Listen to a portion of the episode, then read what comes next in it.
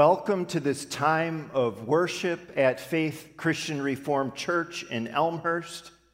I'm glad that you could join in, and we pray that you are blessed during this hour of song, prayer, and God's Word. While we aren't printing our weekly bulletins these days, they continue to be on our website under resources, and there's important information for you there, and it's beyond information beyond what's announced here in the services, beyond what's on the emails and in social media, especially items for prayer and ministry updates. So please uh, remember to check out the bulletins online. As we continue to live in stressful times in terms of our, our health, in terms of our, our work situations, and our financial situations, we're reminded as we enter into worship of these verses from Psalm 63. You, God, are my God. Earnestly I seek you. I thirst for you. My whole being longs for you in a dry and parched land where there is no water.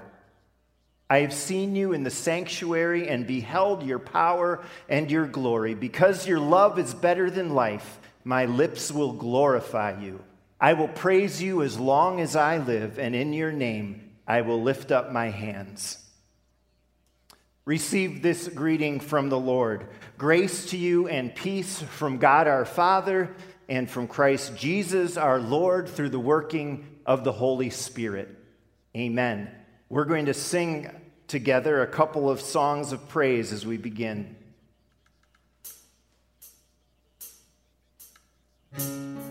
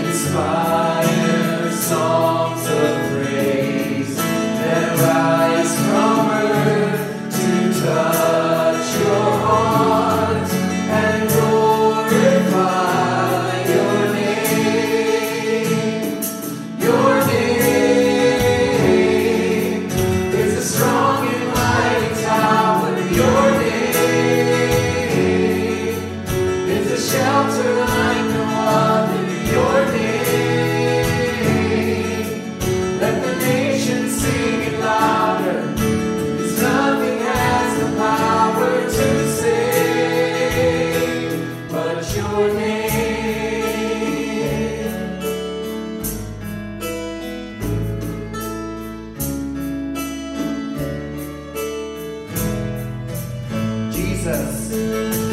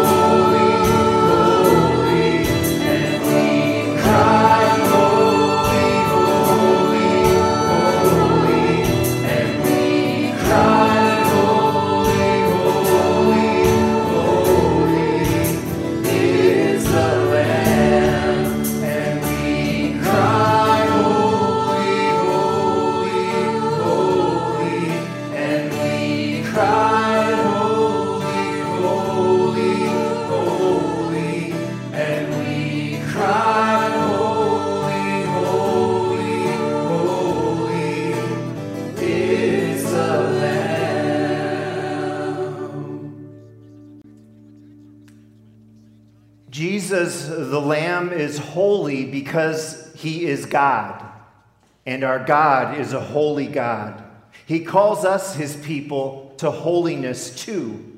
The Ten Commandments show us the way. Let's listen to them. We're going to hear the words from Exodus 20, but also applications of each command from the New Testament. Feel free to join in where indicated, uh, wherever you're watching. You shall have no other gods before me. For from him and through him and to him are all things. To him be the glory forever. You shall not make for yourself an idol in the form of anything in heaven above, or on the earth beneath, or in the waters below. You shall not bow down to them or worship them. In Christ we have redemption, the forgiveness of sins. He is the image of the invisible God the firstborn over all creation. You shall not misuse the name of the Lord your God, for the Lord will not hold anyone guiltless who misuses his name. Let us continually offer to God a sacrifice of praise, the fruit of lips that confess his name. Remember the Sabbath day by keeping it holy. Six days you shall labor and do all your work. But the seventh day is a Sabbath to the Lord your God. Let the word of Christ dwell in you richly as you teach and admonish one another with all wisdom, and as you sing psalms, hymns, and spiritual songs with gratitude in your hearts to God. Honor your father and your mother so that you may live long in the land the Lord your God is giving you. Children, obey your parents in everything, for this pleases the Lord. Fathers, do not exasperate your children. Instead, bring them up in the training and instruction of the Lord. You shall not murder. Be kind and compassionate to one another, forgiving each other, just as in Christ God forgave you. You shall not commit adultery. You are not your own. You were bought at a price. Therefore, honor God with your body. You shall not steal. Those who have been stealing must steal no longer but must work, doing something useful with their hands, so that they may have something to share with those in need. You shall not give false testimony against your neighbor. Instead, speaking the truth in love, we will in all things grow up into Him who is the head, that is Christ. You shall not covet your neighbor's house or anything that belongs to your neighbor. I have, I have learned, learned, to be content, whatever, whatever the circumstances. circumstances. We confess that we have not lived up to the holy standards of our God, His will that His people should love Him and love our neighbors. And so let's confess our sins in thought, word, and in deed using this next song that's taken from Psalm 51, a psalm of confession. Let's sing.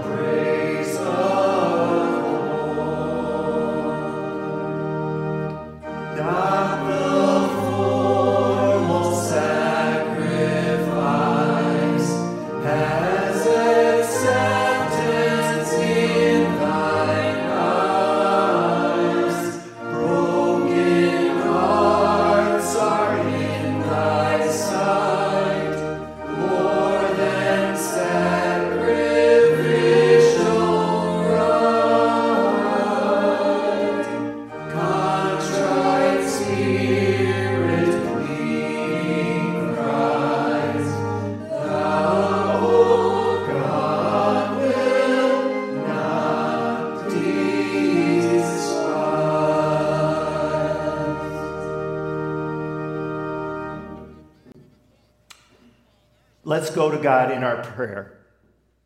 Father, thank you that you accept poor sinners like us into your presence. Your word tells us that because of your abundant love, you receive and you heal broken hearts, hearts weighed down. As your spirit helps us realize the extent and the depth of our sins, and our great need for forgiveness, we go to the only solution, our only salvation, the one you yourself lovingly provided, your Son, Jesus. We go to his atoning death on the cross and his glorious resurrection that brings new life and life eternal. O oh Lord, these days and these times, threaten to make us forget the new life that you've given us. They can squash the fruit of the Spirit in our hearts and in our lives. Help that not to happen. Help us to remember and be assured that nothing can remove your living presence from us. Not illness, not financial ups and downs, not even death itself. And help your spirit's fruit, joy and peace and gentleness and all the rest be evident for all to see. And in hard times like these, help them to be an even greater witness than in normal times of your love and your power for living for those who believe that even through this, we, your people, will not lose hope or confidence in you. Cling to us and keep us, Lord, as we seek in these times to stay close to you. Use this hour of worship and other ways we continue to interact as a church family to bind us together. Keep us together as a church, too, close to you and your ways and your will, especially be near the vulnerable and all those with special needs. Bless the Corda family in these days. May the radiation treatments Dale is starting help him breathe better, and may they shrink the cancer in his body. Father, also continue to bring comfort and peace uh, to Pete and Nancy Bohr and their family in these days when they mourn the passing away of a son and can't interact with friends and family and receive the comfort of the church in the way we usually do when we mourn a loss. Holy Spirit, would you comfort them? And may they sense in a very real way our comfort and love and prayers for them too. As we take seriously the recommendations of social distancing, distancing to protect the vulnerable from getting the coronavirus.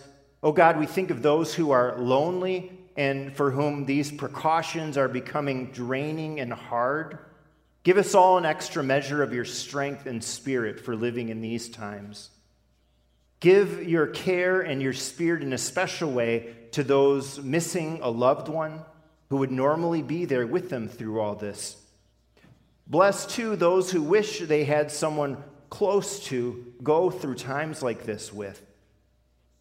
And oh God, bless those uh, for whom uh, the closeness with family members stuck in home is getting to be just a little bit too much. But Father, we don't want to be ungrateful for what we do have either. And so we give thanks for the blessings of family and friends and church family, of shelter, of food, of clothing, all that we do have. Help us trust that you provide for us enough and that it's part of your perfect plan for each one of us.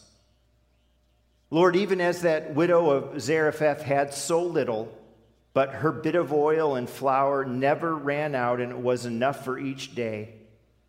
May what we have be enough for each day too. We know you're the same miracle working God you've always been. Work in our lives to give your children today what we need day by day. And as a church family, show us how to be the church in these times, how to care for one another, how to care for those beyond our church family, and how to share the care of Jesus himself through the proclamation of your word, the good news of Jesus. Use even this time that we're spending right now for those purposes, Lord, for your glory, for our equipping and blessing to live for you. And so we pray, take our hearts, Lord, take our lives, lead us, guide us, use us in your service in these days and always. In Jesus' name, amen. We're going to sing uh, together again Uh, a few verses of Take My Life and Let It Be.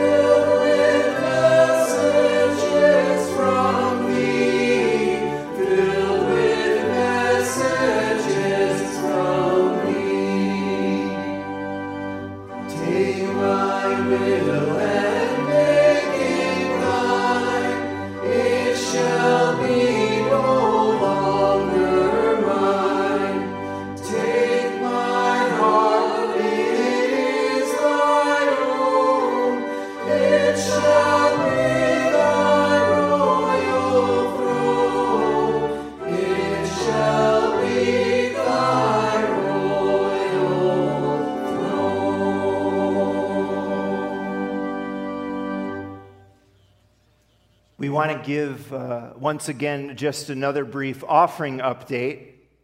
An important part of Christian worship is giving uh, to the extent that we have an offering time during each one of our regular worship services when we're normally worshiping.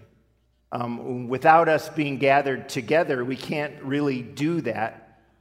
But we do want to continue to encourage you, if you're able, to give as you feel led. Our deacons, in particular, want to highlight uh, the need to maintain our general fund for our ministries, for our facilities, but also in these days to consider the benevolent fund, since the economic impact of the coronavirus may very well be significant. And members of our congregation are already feeling that you can give to the church again as you're able and as you feel led uh, through the mail or through online giving. Right now on our website, there's a tutorial for online giving. And in the bulletin this week, you'll find some reasons to consider online giving if you haven't up until now. We're going to spend a, a moment uh, being reminded of what we believe, and we're going to do that with the first question and answer of our catechism, which was originally written in like 1563 but seems so relevant to our situation right now as we read these words. I'll read the question and you can read along with the answer if you'd like. What is your only comfort in life and death? That I am not my own, but belong body and soul in life and in death to my faithful Savior, Jesus Christ. He has fully paid for all my sins with his precious blood and has set me free from the tyranny of the devil. He also watches over me in such a way that not a hair can fall from my head without the will of my Father in heaven. Because I belong to him, Christ, by his Holy Spirit, assures me of eternal life and makes me wholeheartedly willing and ready from now on to live for Him.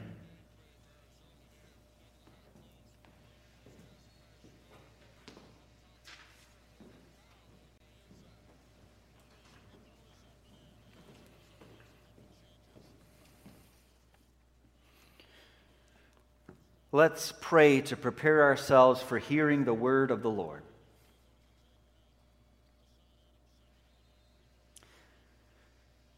Father, these are strange times, strange and uncomfortable times. And so we thank you that we can continue to find our comfort and our hope in you. And Father, we pray that through this time of hearing your word, help us to be comforted. Father, through this time of hearing your word, help us to be challenged through this time of hearing your word, help us to look toward Christ, to see him again in his glory, and to be drawn to be more like him, to follow your ways, to draw closer to you. Father, we pray all this in the name of Jesus, our Lord, our Savior. Amen. In this service, we're continuing our Come to the Table series on the Gospel of Luke. In this series, we've been looking at different texts in the Gospel of Luke where Jesus has shared meals with people, where he has received or practiced hospitality. And I, I, have to admit, this is a bit of a strange dynamic to be continuing to talk about hospitality when we're in a time of, of social distancing and being told, stay away from people. Don't be hospitable. Don't eat with people. But I think these messages, these messages from these texts of, of Jesus' hospitality continue to be important to us in these times. And let me give you just a couple reasons. There are many, but let me give you just a couple. First, as the, as the question and answer of the Heidelberg Catechism remembered us, reminded us a moment ago, we continue to desperately need the hospitality of the Lord. We need the comfort that the Lord brings us. We need the Lord to draw us into his presence and to assure us that we belong to Him, that He cares for us all the time. And second, in times of crisis, we're tempted to shut down. We're tempted to care about ourselves and about those close to us and, and to shut out the rest of the world. And, and there's some good to that. We do have a special obligation to care for our loved ones. But we as believers are called and we're equipped and we're empowered to do more than that. Even in these times and in the hard times that may lay ahead, we are still called to practice the hospitality of the Christian life. And so, as we read and reflect on this text, be reminded that the Lord welcomes us in and cares for us. And also, let's be challenged to, to think about, to reflect, to pray, to work toward extending true hospitality to those around us. Let's read from chapter Luke, uh, from Luke chapter 14, from verse 7 to 14. When this text begins, Jesus is at a banquet. When Jesus noticed how the guests picked the places of honor at the table, he told them this parable. When someone invites you to a wedding feast, do not take the place of honor, for a person more distinguished than you may have been invited. If so, the host who invited both of you will come and say to you, Give this man your seat. Then, humiliated, you will have to take the least important place. But when you are invited, take the lowest place, so that when your host comes, he will say to you, Friend, move up to a better place. Then you will be honored in the presence of all your fellow guests. For everyone who exalts himself will be humbled, and he who humbles himself will be exalted. Then Jesus said to his host, When you give a luncheon or a dinner, do not invite your friends, your brothers or relatives, or your rich neighbors. If you do, they may invite you back, and so you will be repaid.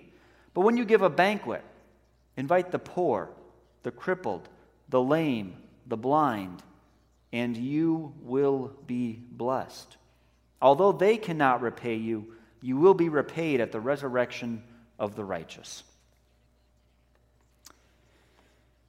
As this text opens, Jesus invites his fellow guests and all those who hear these words of his to reflect on where they're placing themselves. And so we'll start with that question for ourselves too.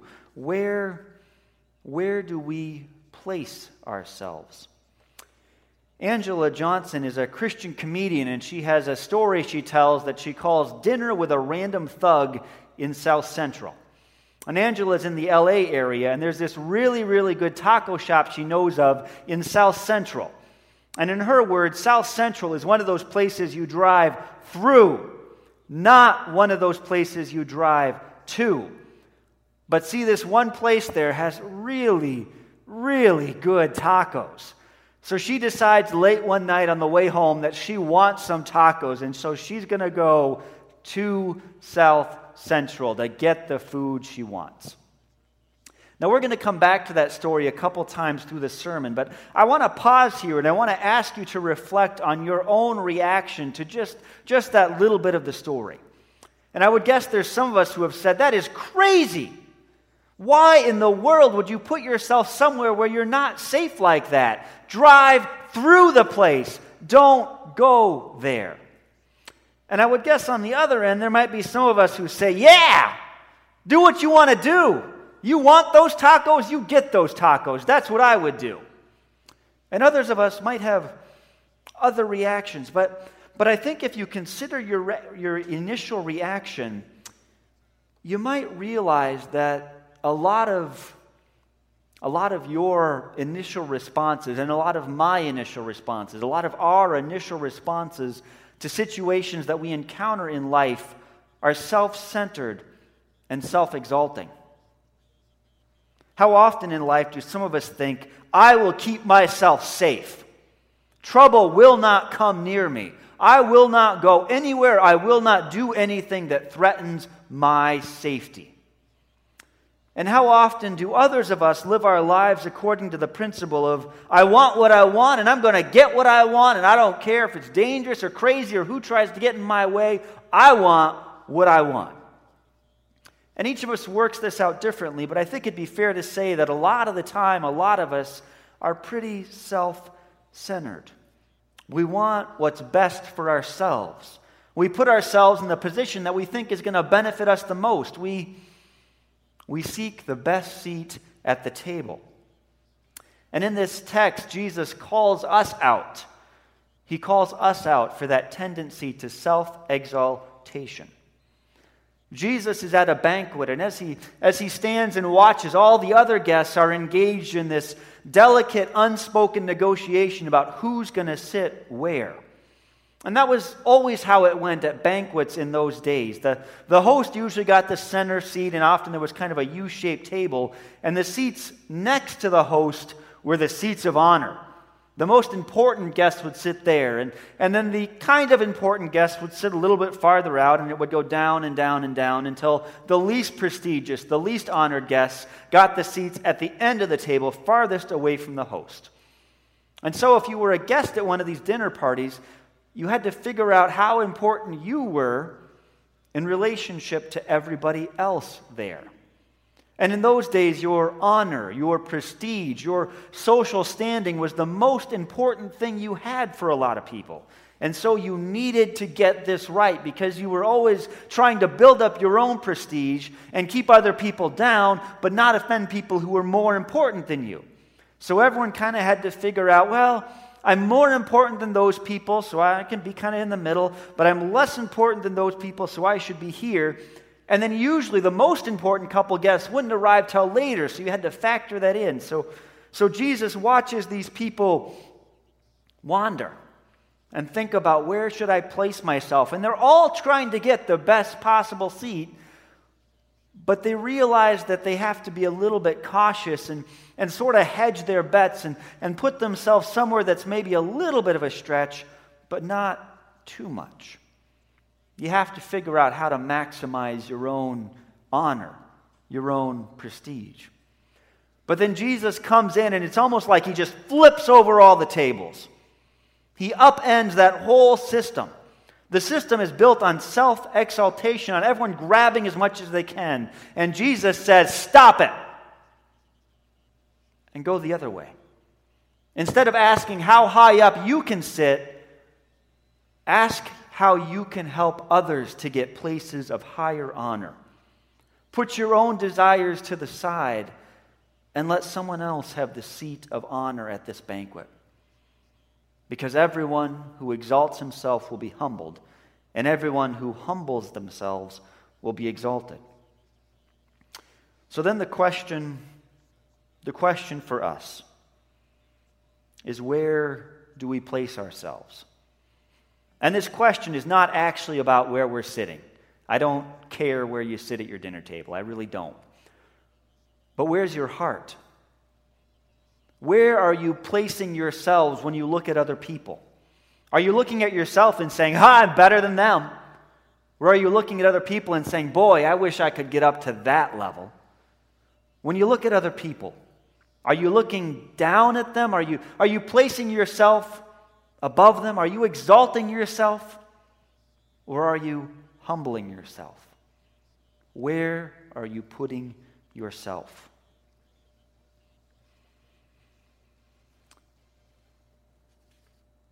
In the second half of this text, Jesus instructs us to sit with the needy, to sit with those who are less privileged than we are. And Jesus tells the host of this banquet, and he tells us that when we give a meal, when we have a party, we shouldn't invite those who are like us, those who could potentially pay the favor back, but instead we should invite the needy.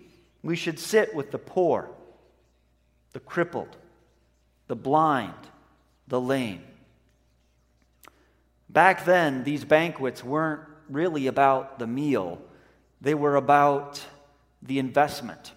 If you hosted one of these banquets, you were, you were investing. You were trying to develop social capital so that people who were lower than you would owe you, so that you could demand things of them, so that you could put them in, in almost a servant relationship. And you invited people who were more important than you so that, so that they would look kindly on you and they might do you a favor. They might invite you back, and then you could invite other people of a higher social caliber. These were business concerns, they were opportunities to advance yourself. And again, Jesus turns all that over. He's not saying don't eat with your family and friends or anything like that. What he is saying is invest your social capital in people who can't pay you back. When you choose how to organize your life, organize it in a way so that you build others up without concern for what you do to your own social standing. Sit with the needy. And if that sounds challenging for us, it sounded even more challenging back then. So, Angela, she goes to that taco shop in South Central LA and she gets there and she gets out of her car and she locks the car and then she turns around and there's a guy sitting right there. And he's, he's got a wife beater tank top on and big baggy sweatpants, and he's got carpet slippers on, like, you know, the house slippers you wear that look kind of like carpet or corduroy. And, and Angela's first thought is, he's going to kill me. He's going to kill me. But she tries to walk by, and the guy says, hey. And she says, hi. And she keeps walking. He says, hey. And she's thinking, he's going to kill me. What? He's going to, what? He says, hey, buy me a taco. Okay, he just wants a taco. It's fine, it's fine. Yeah, sure, I'll buy you a taco. So she walks up to the restaurant, and this restaurant has bulletproof glass. And the door is always locked. And the only way you get in is by pushing the doorbell. And if they think you look safe, they'll buzz you in. So she pushes the button, they buzz her in, she opens the door, she walks in, and she realizes this guy has walked in right behind her. And again, she's thinking, He's going to kill me. He's going to rob us all. What am I doing? But then he yells, Hey, chicken taco with sour cream. And he goes and he sits down. She thinks, Okay, he just wants food. So she goes and she orders him a chicken taco with sour cream. And, and then she remembers that's her favorite too. So she orders the same thing and she takes the two orders. She gets a couple sodas and she goes and she sits down with the guy. And somehow they end up at this table just having a great meal and a great conversation. Sitting with the needy sounds really scary.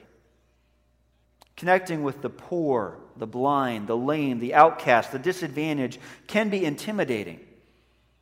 But when we actually take those steps, good things can happen.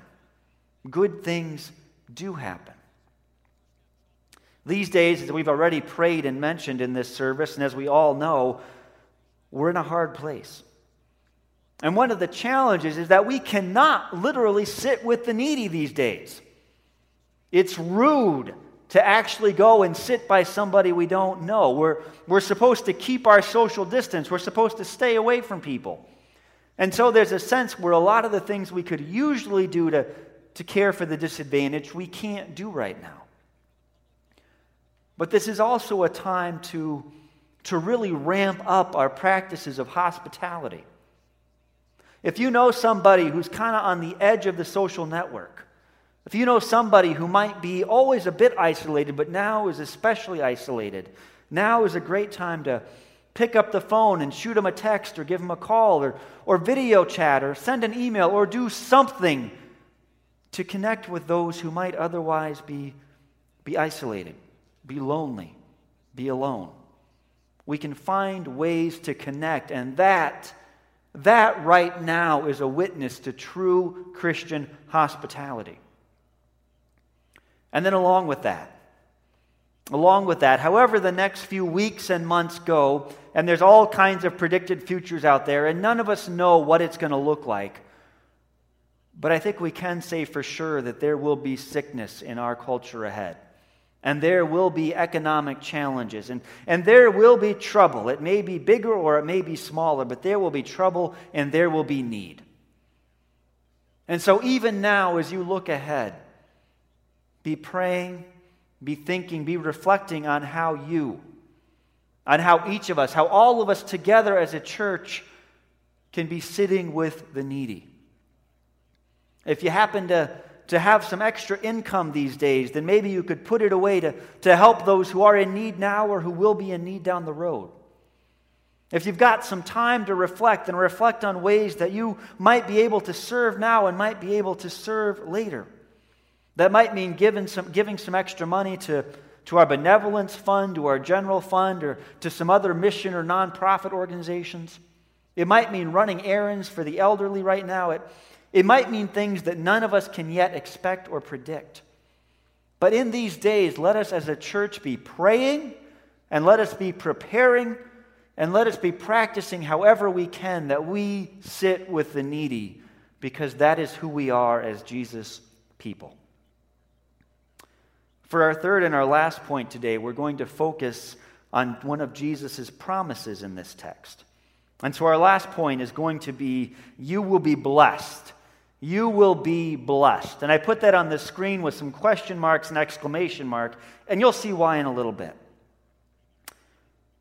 Jesus tells us to give to those in need, to, to give to those who can't pay us back, to care for the disadvantaged. And after that, he says, and you will be blessed. You will be blessed. And even though they can't repay you, you will be repaid at the resurrection of the righteous. The Lord assures us that, that our service is never in vain, that when we engage with those who are in need, we are blessed. And there is great hope and also great challenge there. So Angela brings these tacos over to the table, and she and this guy begin talking. And before long, it kind of feels like they're on their first date. He's asking all the right questions. He's, he's really sharing deep things with her. They're laughing together. They're sharing hopes and dreams. They have this wonderful meal together. It's turning into a great evening. And then at one point, Angela says, You know, this is, this is really embarrassing. It's kind of funny, but it's really embarrassing. But, but when I first saw you, when we first came in, I really thought like you were going to rob me or something. And the guy looks at her and, and he takes his last bite of taco and then he says, You know, I was hungry, and you gave me something to eat. Uh huh, yeah, yeah. I was thirsty, and you gave me something to drink. Mm hmm. And now, dramatic pause. Now you're going to give me that purse. And he grabs her purse and he stands up and he runs out of the taco shop, jumps a fence, and he's gone with all her money, her cell phone, everything. And she sits there and has a fit. What? That was a terrible date. And you know, you know, that's how a lot of stories of us trying to help people end in this life. When we sit with the needy, we make ourselves vulnerable. And we can help and help and help, and we can give and give and give. And sometimes we see wonderful results, but often in this world, we do not. We do our best to help people have better lives, and and they betray us and they, they walk out on all the help we've given them and they keep making choices that we just find incomprehensible. We give and we give and we give, and everything ends up falling apart and going backwards. The world the world does not guarantee that we will be blessed when we serve those in need. And we are well, we are misinformed and we are foolish if we think that helping people will always look good for us in the here and now. We, we are mistaken if we think that we will be blessed and we'll feel good about it every time that we sit down with someone who's needy. Sometimes we will, but often all we'll receive back is indifference or hostility or even some level of harm. That's how life works. And it's not hopeless because that's how Jesus' life worked too. Think of Jesus telling these stories, telling these parables, being at this banquet, and he knows what's coming. He knows what his future will look like. And, and what his future looks like is humiliating. He won't just be at the bottom table at the banquet, he will be unjustly convicted. He will be put in the status of a hopeless, rejected criminal. He will give and give and give to the poor and the crippled and the lame and the blind and everybody who comes to him. And we human beings, and we are all part of this. Don't, don't think we today are exempt. But we human beings, we will take and take and take from Jesus. And in the end, in the end, we take his life. Jesus came to bless all of us, and we human beings took his very life. This is the road that Jesus walked for us. Jesus humbled himself to the point of humiliation. Jesus gave his life for those who could not and would not repay him. And that reality gives us hope for ourselves. It gives us hope that no matter how bad we are, the Lord takes care of us. And what's more, it gives us a road to walk to serve others. When we hear how Jesus when we hear how Jesus speaks to the people in this text, we should feel uncomfortable. We should hear Jesus calling us into difficult and broken places. We should hear Jesus telling us to, to plan on giving more than we can afford. But along with that, Jesus gives us something more. Remember that Jesus says in this text, those who humble themselves will be exalted. And he tells us that we will be blessed if we give to those who can't repay, and that we will be repaid. And those, those sentences, we will be exalted, we will be repaid. Jesus is telling us that the Lord Himself guarantees those things. When we invest in the Lord's work, He guarantees that we will be repaid. The Christian life is never a short term investment. We do not always see the dividends we want to see in this life, but the Lord always takes care of us. When we invest in giving to the needy, when we invest in following Jesus' commands to sit with the poor, then we have a 100% guaranteed return on the investment that the Lord will repay us. So, as a church, I hope we can take these steps together. I hope and pray that we can place others before ourselves. I hope and pray that we can truly, even in these difficult times, sit with the needy. And I know and I trust that the Lord will bless us as we serve Him and forever. Let's pray. Father, we give you thanks for all that you have given to us.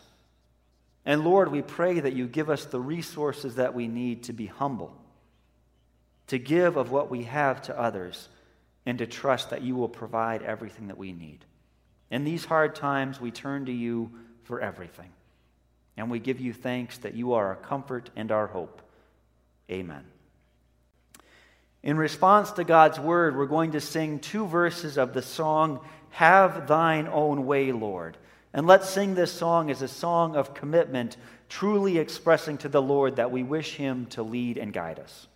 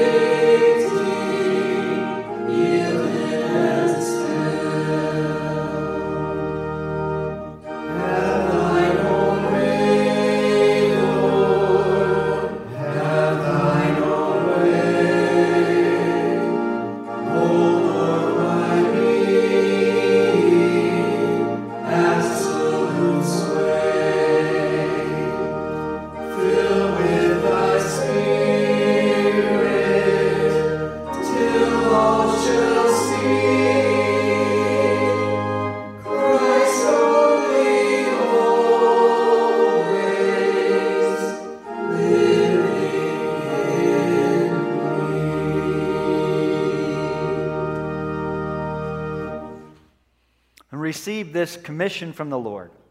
God has shown you what is good, and what does the Lord require of you? To act justly, and to love mercy, and to walk humbly with your God. The Lord Jesus is with us always. Go in peace to love and serve the Lord.